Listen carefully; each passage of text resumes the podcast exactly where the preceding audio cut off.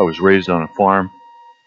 So many times my dad would have my two brothers and myself out in the field, hoeing the corn, hoeing the beans, picking the tomatoes.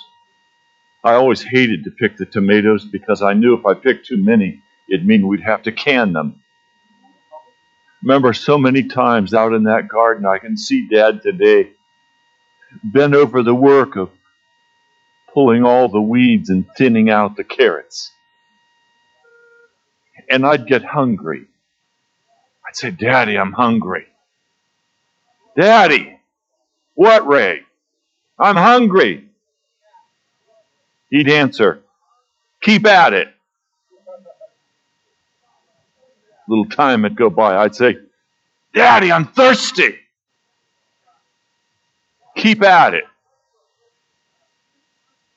Dad, isn't it time for a break?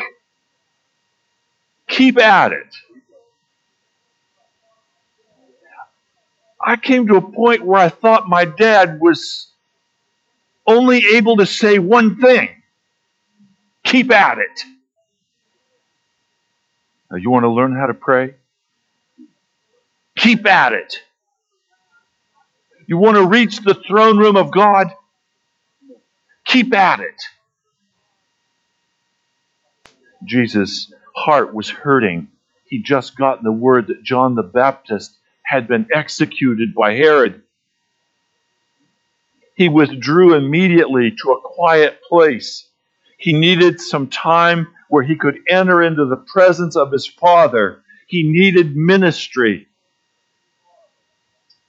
But the people saw him going and figured out where they could find him.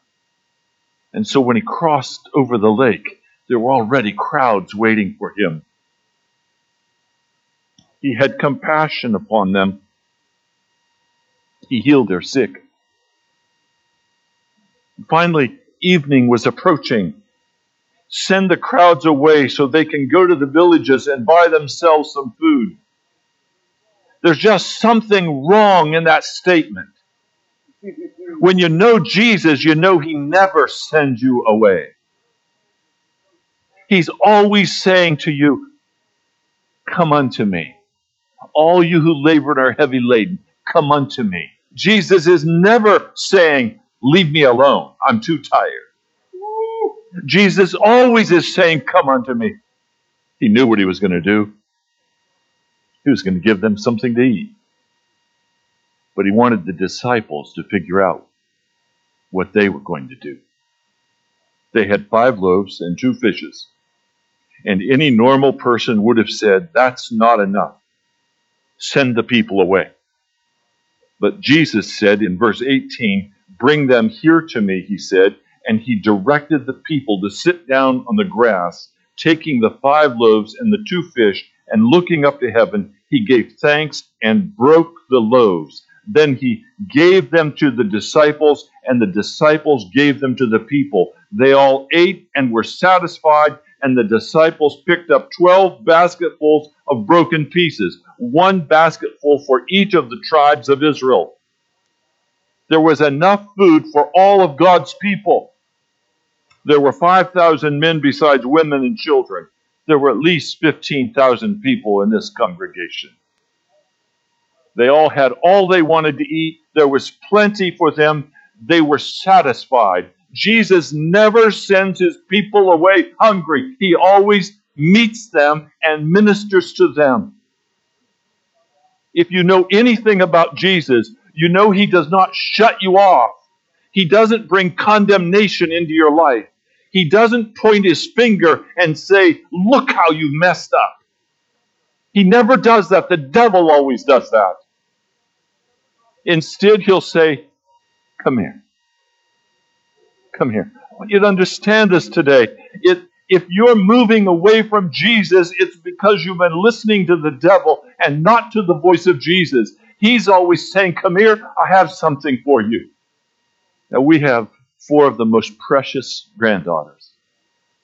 Now, those granddaughters are being trained so beautifully by my sweetheart. They get these packages in the mail. And on the outside of the package will be drawn hearts, magic markers, funny animals, giraffes, all kinds of things. And you know, inside that package will always be a little bit of candy. Not much, just a little bit of candy. A stuffed toy, a book, a pencil.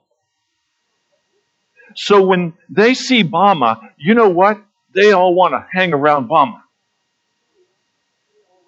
And they immediately will say to her, Mama, when do I get my next package? That's the kind of attitude we need to begin to allow to develop in our hearts about Jesus. So that we recognize constantly He's sending us these packages, and they're all dressed up so that we may not even recognize they're from Jesus. But always there's something that will catch our attention, something that feeds us in our inner person. Did you know Jesus even has your hair counted? That's what the scriptures say. He's even counted the hairs of our head. He knows every part of our being. He knows us by the Spirit that dwells in us. And He has only one thing in mind, and that is to prepare us to live for eternity in His presence. He has such riches He wants to pour out into our lives. So when we think about Jesus, immediately the question arises is he going to give us cod liver oil? Well, what would you think our granddaughters would feel like if every time they got a package from Mama, there was a fresh bottle of cod liver oil in it? They would run. They would say, We don't want that cod liver oil. So how is it that when, when we get packages from God, we always expect it to be cod liver oil? That's not the heart of Jesus. He's about drawing the hearts of his children into his heart. That's who God is merciful, kind, full of love and compassion. He loves his children. Now, there are times when your child becomes very sick and you have to give him that cough syrup or you have to give him some other kind of medication. There are times when a child disobeys. But I have to tell you out of my own experience, when my father would whip me, you know the strangest thing happened? After I got over it, I wanted to go sit close with him. I wanted to I wanted to have him put his arm around me and tell me that he loved me. I wanted him to pull me up on his lap and open his big Bible. That was my favorite time with my daddy when I was a little boy, sitting on that big lap with his arms around me, opening that Bible and, and sharing with me scriptures, and he would read them aloud to me. And then he would ask me, Ray, do you understand what that means? That was precious time for me. Now, I tell you, I always wanted that a lot more after I'd just been punished. The heart of Jesus is not to always be whipping us. The heart of Jesus is not to always be giving us cod liver oil to drink. Yes, there will be times when the scriptures say we're going to get a spanking from the Lord. I get my share.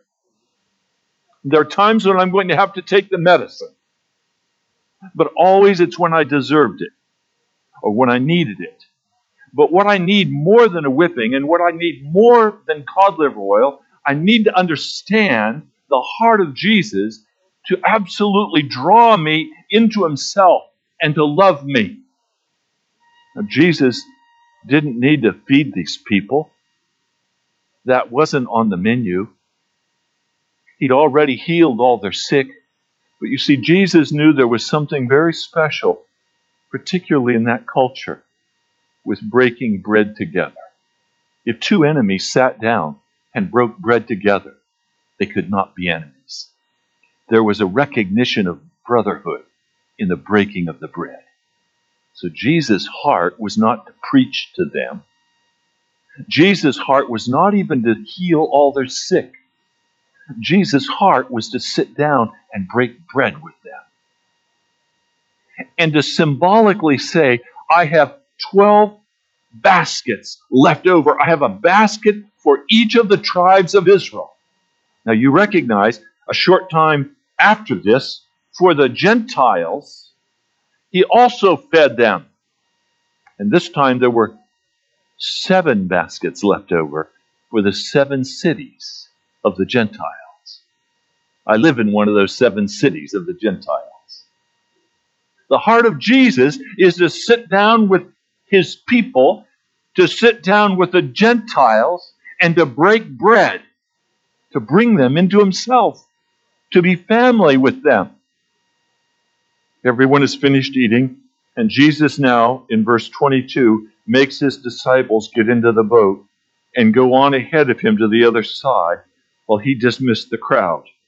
You understand, we're told in the scriptures in several places why he forced them to get into the boat and go, and why he dismissed the crowds. They were going to try to force him to become king. And Jesus had no heart to become king, he had to die on the cross first. The disciples would have participated with the people in trying to force Jesus into becoming a king because their heart was a king that would destroy the Romans Jesus knew that that was not what the kingdom of God was about. Verse 23 After he had dismissed them, he went up on a mountainside by himself to pray. The disciples he sends out to row the boat against the storm because that's all they were capable of doing. But Jesus went up the mountain to meet with God. Now you have to answer the question Are you only able to handle the everyday duties of rowing the boat? Or are you at a place where you're finally tired of rowing the boat and you're ready to see the manifestation of God's glory in your life? If you're ready to see the manifestation of God's glory in your life, you're going to have to start climbing the mountain of prayer. You can't climb the mountain of prayer and row the boat at the same time. There has to be an understanding that now I'm going to have to come apart. I'm going to have to carve that hour a day out of my life, that two hours, that three hours a day. I'm going to have to carve that time out. And I'm going to have to begin to climb that mountain of prayer. Otherwise, you're going to spend all of your life rowing the boat and complaining while you row it and looking at your blistered hands. So that your whole life is just consumed with rowing your boat. Some of you, you're consumed. That's all you can do is row your boat. What does Jesus do? He comes walking on the water. Now, why is it that the disciples have to row the boat while Jesus just comes walking on the water? Because one was in the prayer mountain and one was out rowing the boat in the world. God's trying to raise up some water walkers in this house. But you can't be a water walker till you've climbed that mountain of prayer. And some of you are saying, but I don't know how to pray. All you have to do to pray is keep at it. The Holy Spirit will teach you how to pray. If you're willing to press into Jesus and you're willing to lay aside that time, you're willing to come into His presence and just sit in His presence and say, Lord God, would you begin to bring your burden on my heart? Would you begin to bring on my heart what you're concerned about? Lord, I just lay aside my rowing of the boat. I just lay aside all of that work that I've been engaged in. I'm going to be centered and focused on you, Jesus. I fix my eyes on you. I'm not going to turn to the right or to the left. I'm going to look at you, Jesus. I'm not going to look at how I mess up. I'm not going to look at the condemnation of my mistakes. I'm going to only look at you, Jesus. And I'm going to climb the mountain of prayer. Now, please understand if you've never climbed this mountain, it's blood, sweat, and tears. Once you get there, it gets a lot easier. You begin to pray, and the devil tells you, you know, this is stupid. Nothing's happening here. If you want something to happen, go make it happen. What do you say to Jesus? You're hungry, Jesus? Don't pray turn these stones into bread. Go ahead and just take care of things, Jesus. It's always the same. That's always the word of the devil. He'll come and say, what you're trying to do is impossible. You better go get some work done. Be responsible. You're not responsible when you're in the prayer closet. That's what the devil always says. Oh, he'll send the telephone. He'll send a mailman to your door. He'll send family. He'll cause somebody to come who needs something. How could how could I ever tell my little girl? I'm sorry, Daddy is praying now, and you're not allowed to come in. This is God's time with me and my time with God. Isn't that cruel and unusual punishment? No. The devil will send the most innocent of people to interfere with your time with Jesus. And so don't be mad at the person who comes. Just decide ahead of time you're not going to be distracted. So the door will not be answered. The telephone will not be answered. The cell phone will be turned off. In other words, I'm here for you, Jesus. I'm not here for anybody else. I'm not here while I wait for somebody else. I'm not here because I have a few minutes of spare time and I thought I might kick in with you, Jesus. I'm not going to shoot prayers at Jesus as I'm driving down the street. I'm not going to expect Jesus to chase after me like some kind of dog after a car. I'm going to go into the prayer closet and I'm going to climb that mountain of prayer by giving Jesus my full attention. And I'm going to ask him what do you want me to pray about? And I'm going to wait upon him for that clear word about what I'm to pray about until he gives that to me. And while I'm waiting for that clear word, I'm going to be reading the scriptures. So maybe that time will go by and I have not prayed one thing. I've just read the scriptures. Don't be concerned. Moses sat up on that mountain for a whole week and God didn't speak once. I mean, today we expect, okay, I'm here, God, talk. Do something for me, God. I'm impatient. I've got to have it now. If my Big Mac is not coming my way, then I'm out of here. No, when we go into the presence of God and we begin to wait on Him, now we have submitted to Him, and He'll choose when to talk and when not to talk. He'll choose what to say and what not to say. This is His time, not my time. So I don't come barreling into the prayer closet with my list of wants and gimmies. I come into the prayer closet humble of heart, saying, Lord God, what do you want to say to me today? You ever go to your mom or dad? And just very quietly and simply say to them, is there anything you want to say to me? I used to do that to my dad all the time. And I'll tell you why. Because I knew dad knew things I didn't know.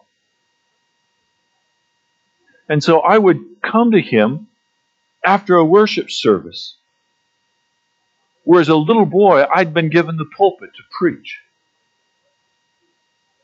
And my dad would sit on the platform behind me. When I'd get home, I'd get off by myself with my dad and I'd say, Dad, is there anything you want to tell me? And he generally had something to tell me. Coaching on how I'd behaved, what I'd said, what I'd not said, suggestions. Those were precious times with my dad. Where you go into the presence of Jesus and you say, Jesus, what do you want to say to me? And sometimes he's going to say, nothing. And sometimes you're going to be enthralled as he unfolds before you mysteries and hidden things that you could not have imagined. I have to confess to you, the Lord told me some 10 years ago to begin reading the Bible through. If I wanted his power, he said, read my word. And so I'd read his word through five, six, seven times a year from Genesis to Revelation. I'd read it through and I'd read it through and I'd read it through. And this year I got an attitude with God. I just started, I'd read Matthew and I'd flip over and I'd read Acts. And I just read whatever my fancy was to read. This was after I'd read it a couple of times. I was praying one day. Lord said to me, You're tired of reading the scriptures, aren't you? I said, Yes, Lord, I'm bored. I'm bored. They're boring to me. No, I'm not watching television and I'm not going to the movies and I'm not searing my mind with anything. I was just bored. I've read them and I've read them and I've read them and I come to the chapter and I say, I know what this is going to be already, Jesus. Why do I need to read it again? I've read it already this year. How many times? Didn't say anything. Didn't say anything. And suddenly, it's like the windows of heaven opened up. And he brought me under that banner of love. And he began to open divine revelations that I'd never imagined before. That's when he opened this whole issue of, of made righteous. I mean, I've read the scriptures through so many times. I'll bet I've read from Genesis to Revelation. I know I've read it through more than 50 times.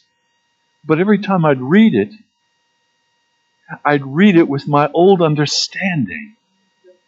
So that I would read the book of Romans and I would understand the scripture to be saying justification, positional righteousness.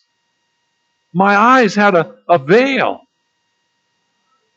Now, I knew that we weren't supposed to be walking in sin, and I've preached here time after time don't walk in known sin, don't be in rebellion against God. But the unveiling of the biblical base for this was hidden from my eyes. And when I finally said to the Lord, You're boring me with your scriptures,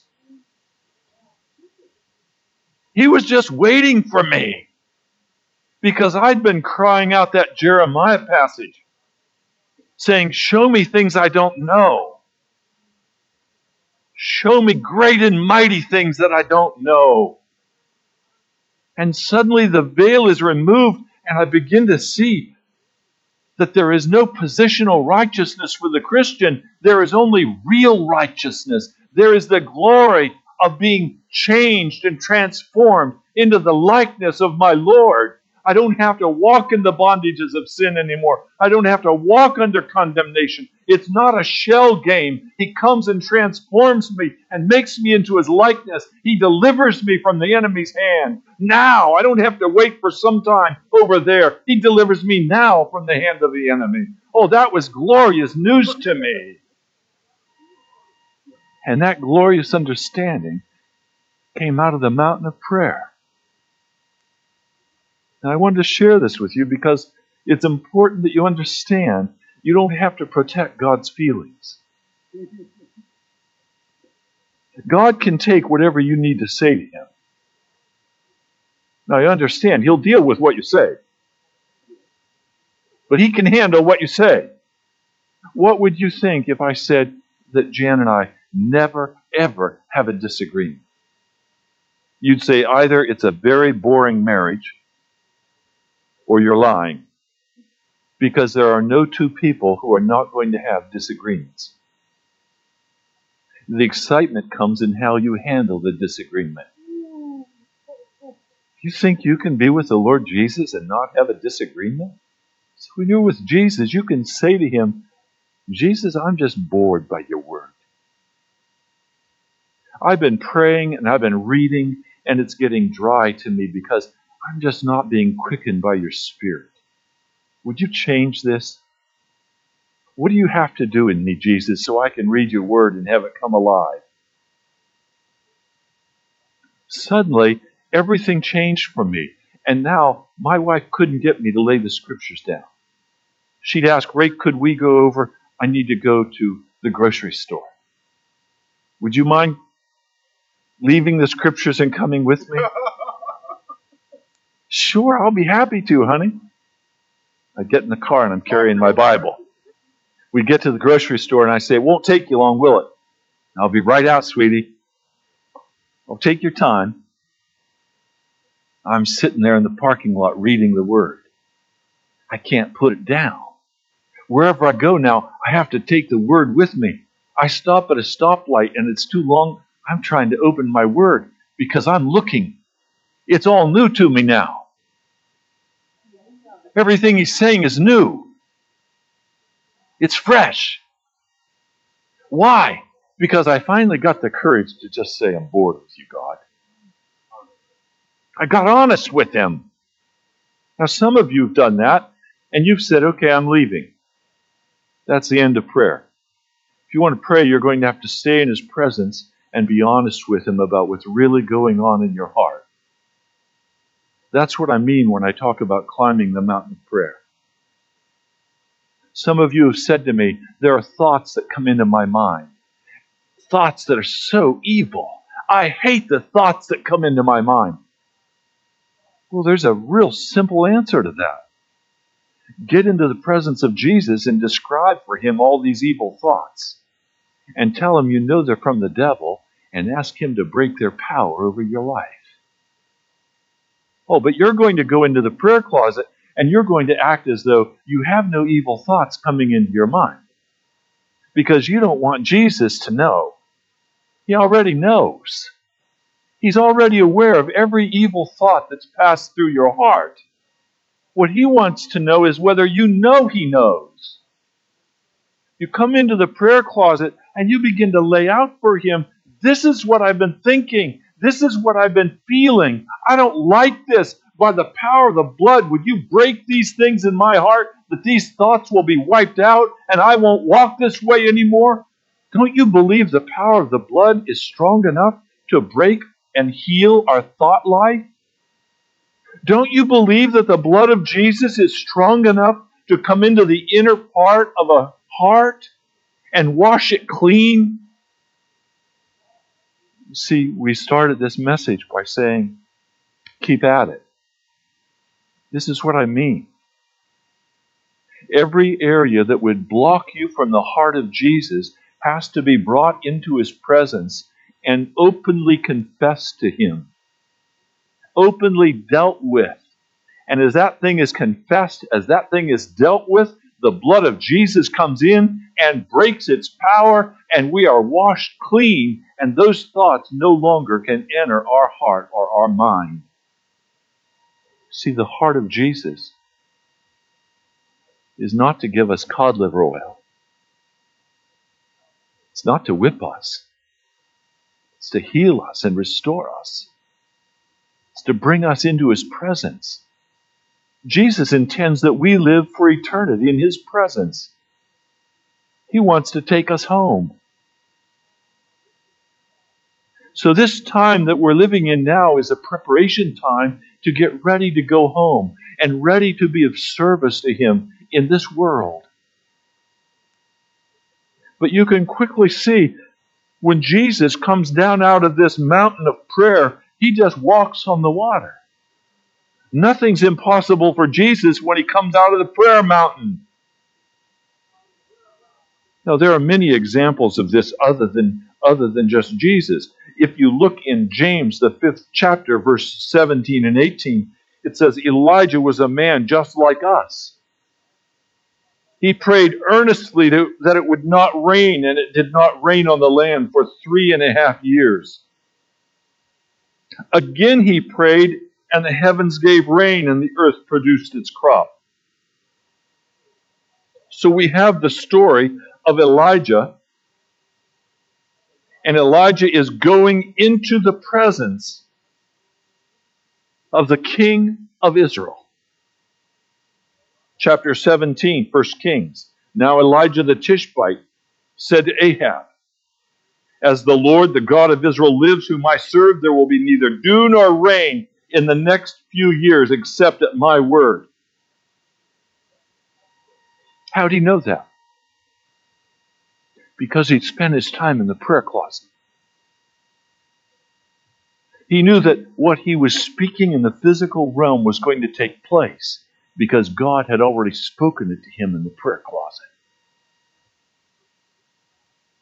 Now he speaks this word, and immediately it stops raining, and God sends him over to the brook Cherith and says to him, Now I'm going to feed you, Elijah. I'm going to send the ravens twice a day, and they're going to bring you bread and meat. It looks to me like Elijah is going to starve to death. What chance is there that a raven is going to release bread or meat?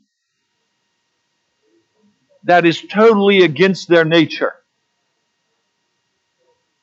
I've always liked to think that the raven flew in to Ahab's house and stole the food off his table.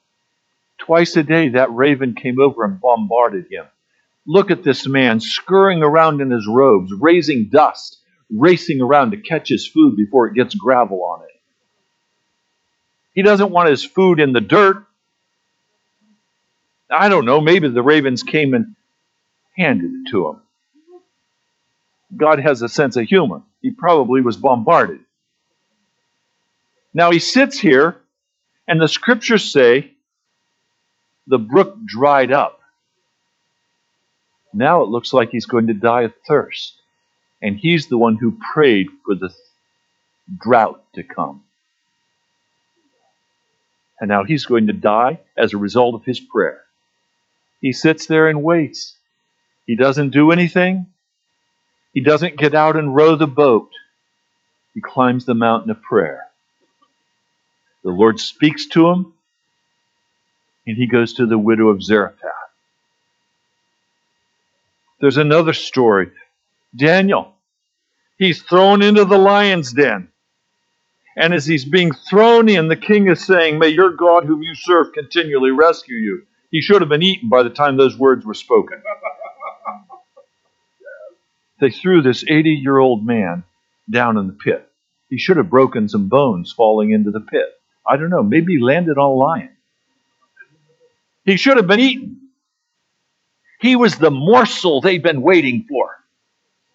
See, Daniel prayed three times a day. Daniel was in the lion's den because he prayed. Well, some of you today are in the lion's den because you haven't prayed. Isn't that something? Go to the lion's den because you haven't prayed. I'll tell you what, the lions will eat you. No, we're supposed to go to the lion's den because we've prayed. Because we've prayed.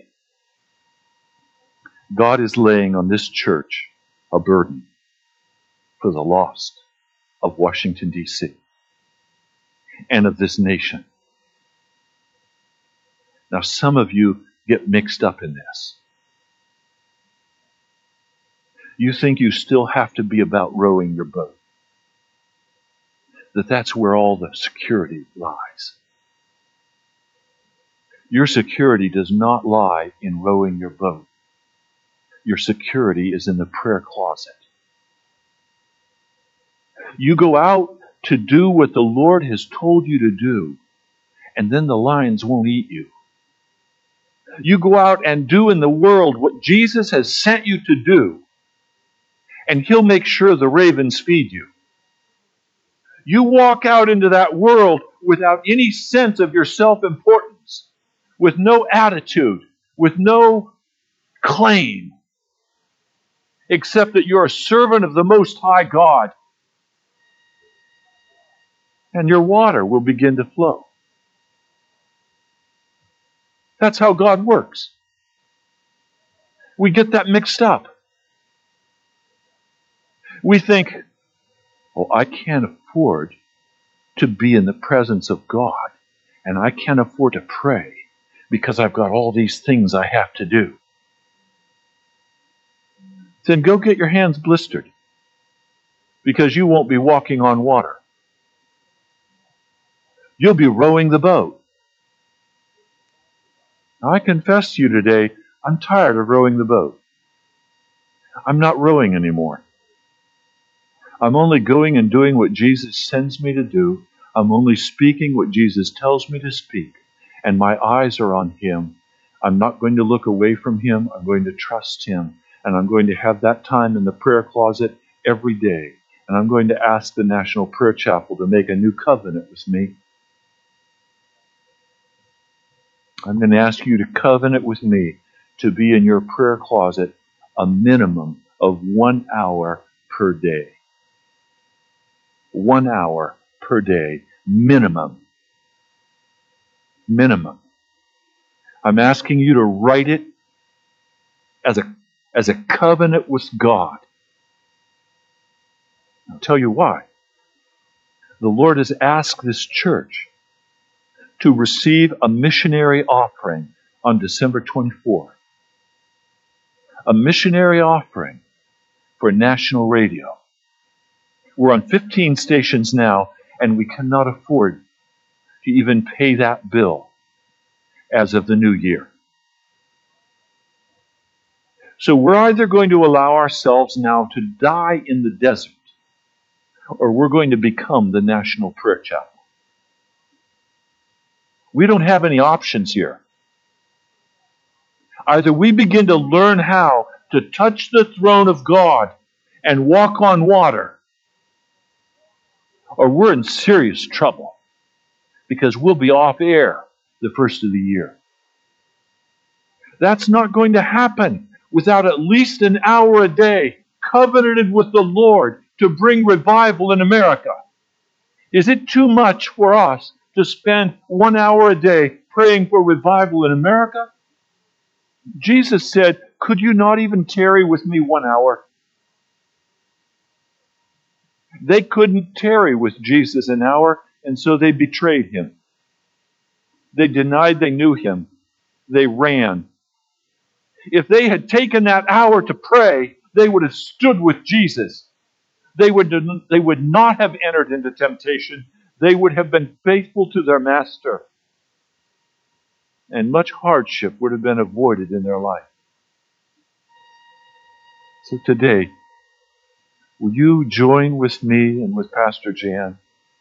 Will you covenant with us to climb that mountain of prayer? That doesn't mean you have to know how to do it, it just means you keep at it. It just means you set aside the time and you say, Look, this is the time. I'm going to do this. Even if it kills me, I'm going to do it. Now, when I began this process, as a pastor, I never prayed except publicly and shooting prayers at God. And I determined that had to change. And I read that passage of Scripture, could you not tarry one hour? And so I made a covenant with God to pray for one hour a day, and I set the alarm clock for that hour. And as you've heard before, after 10 minutes, I had nothing to say, and I was in trouble. I didn't know how to pray for an hour. I thought I had to do all the talking because God never showed up. I was wrong. I began to learn how to read the scriptures aloud to Jesus. Do you know how he loves to hear you read the Psalms to him? Jesus loves the Psalms, and he loves to have his people read them aloud to him. As you read his story aloud to him, and you say, Lord, would you speak to me about this? Would you quicken my heart as I pray? And your prayer is the reading of Scripture back to the Lord out loud. Oh, and as you do these kinds of things, your spirit is quickened your heart is lightened. You come into the presence of God. The promises become alive to you. They're filled with light and glory. You can't do this in five or ten minutes. I soon began to discover that an hour wasn't enough time. Two hours wasn't enough time. I had to I had to listen carefully to Jesus when he told me to leave the prayer closet. And you know, it's an awesome thing to go into the prayer closet and have the Lord finally say to you, Ray, you got to get out of here. You're going to be late for my appointment. I mean, those of you who are married, don't you remember times when you were supposed to go somewhere and you were making out with your wife And she finally would say, Come on, get out of here. You're going to be late.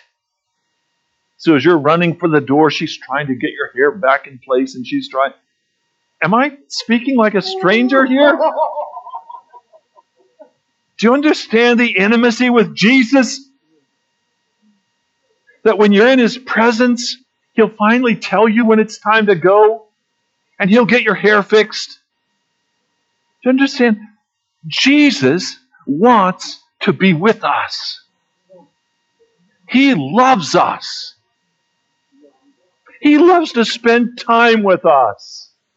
His heart's desire is for us. He died for us. And He wants us to come into His presence and just love Him. He wants to share His secrets with us. He wants to speak to us kindly. See, some of you have not had enough love time with Jesus, so when He has to discipline, you think He's just a big meanie because you haven't had enough love time with Him. But as you spend that time with Him and His presence comes into your life and He lifts you into a new place with Him as He unfurls His Word and begins to reveal things to you. What glory! What glory! You see, I'm going to plan on spending eternity with Jesus. I don't belong to this place. I don't belong to this land. And what I want to know is what's going to land me safely on that happy shore. Everything else is immaterial to me. And what I know will land me happily on that shore is the heart of Jesus who bled and died for me. That's what will get me through. So today, would you just let Jesus love you?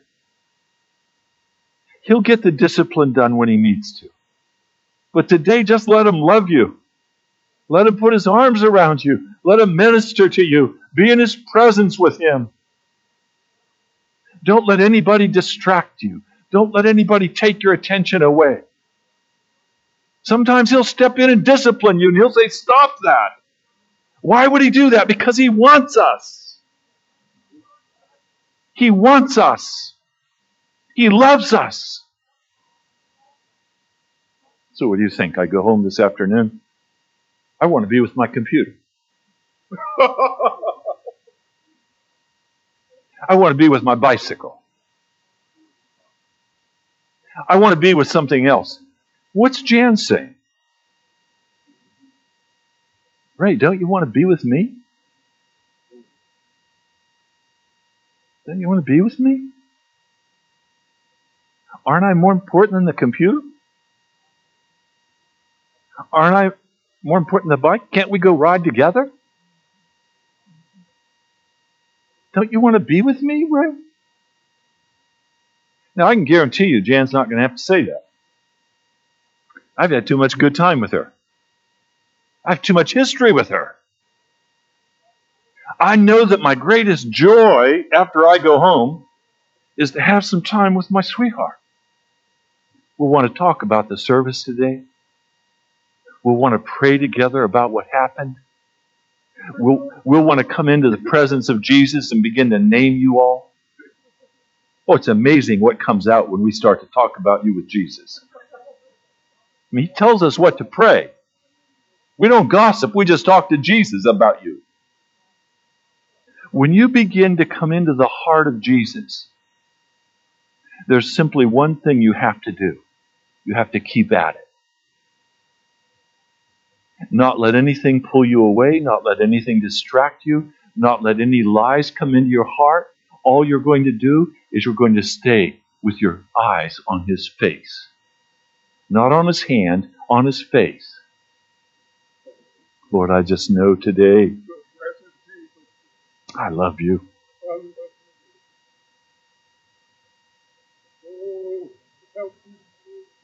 Lord, I love you. I worship you, Jesus. Son of the living God, I worship you.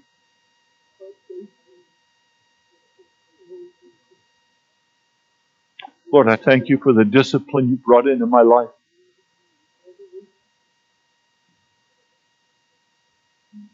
I thank you for the many times you've gently spoken your word into my heart. I thank you for telling me exactly what to do with this church. Lord, you spoke into my heart last night and said missionary offering. Lord, I'd never call an offering a missionary offering. I'm too modern. But Lord, you said missionary offering. Lord, I thank you. Lord, I thank you for, for the way you order my steps, the kindness of your heart, the mercy you show toward me. Lord, this congregation is the smallest of churches. We've been taken through such trials and such hardships. Lord, you've begun to reveal your glory amongst us. Lord, I thank you. I thank you for choosing the foolish things to shame the wise. I thank you, Lord. I pray in your holy name. Amen.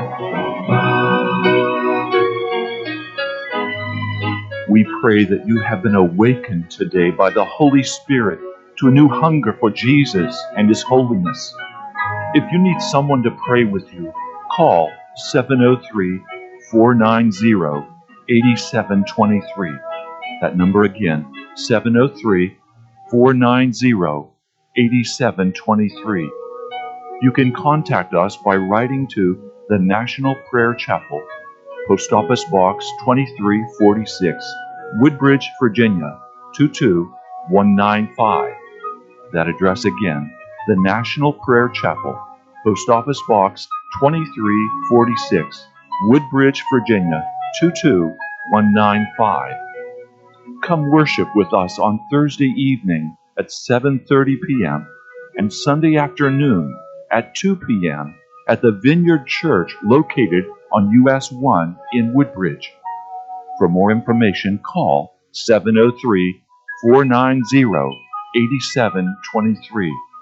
At the National Prayer Chapel, you will find Jesus, the bread of life.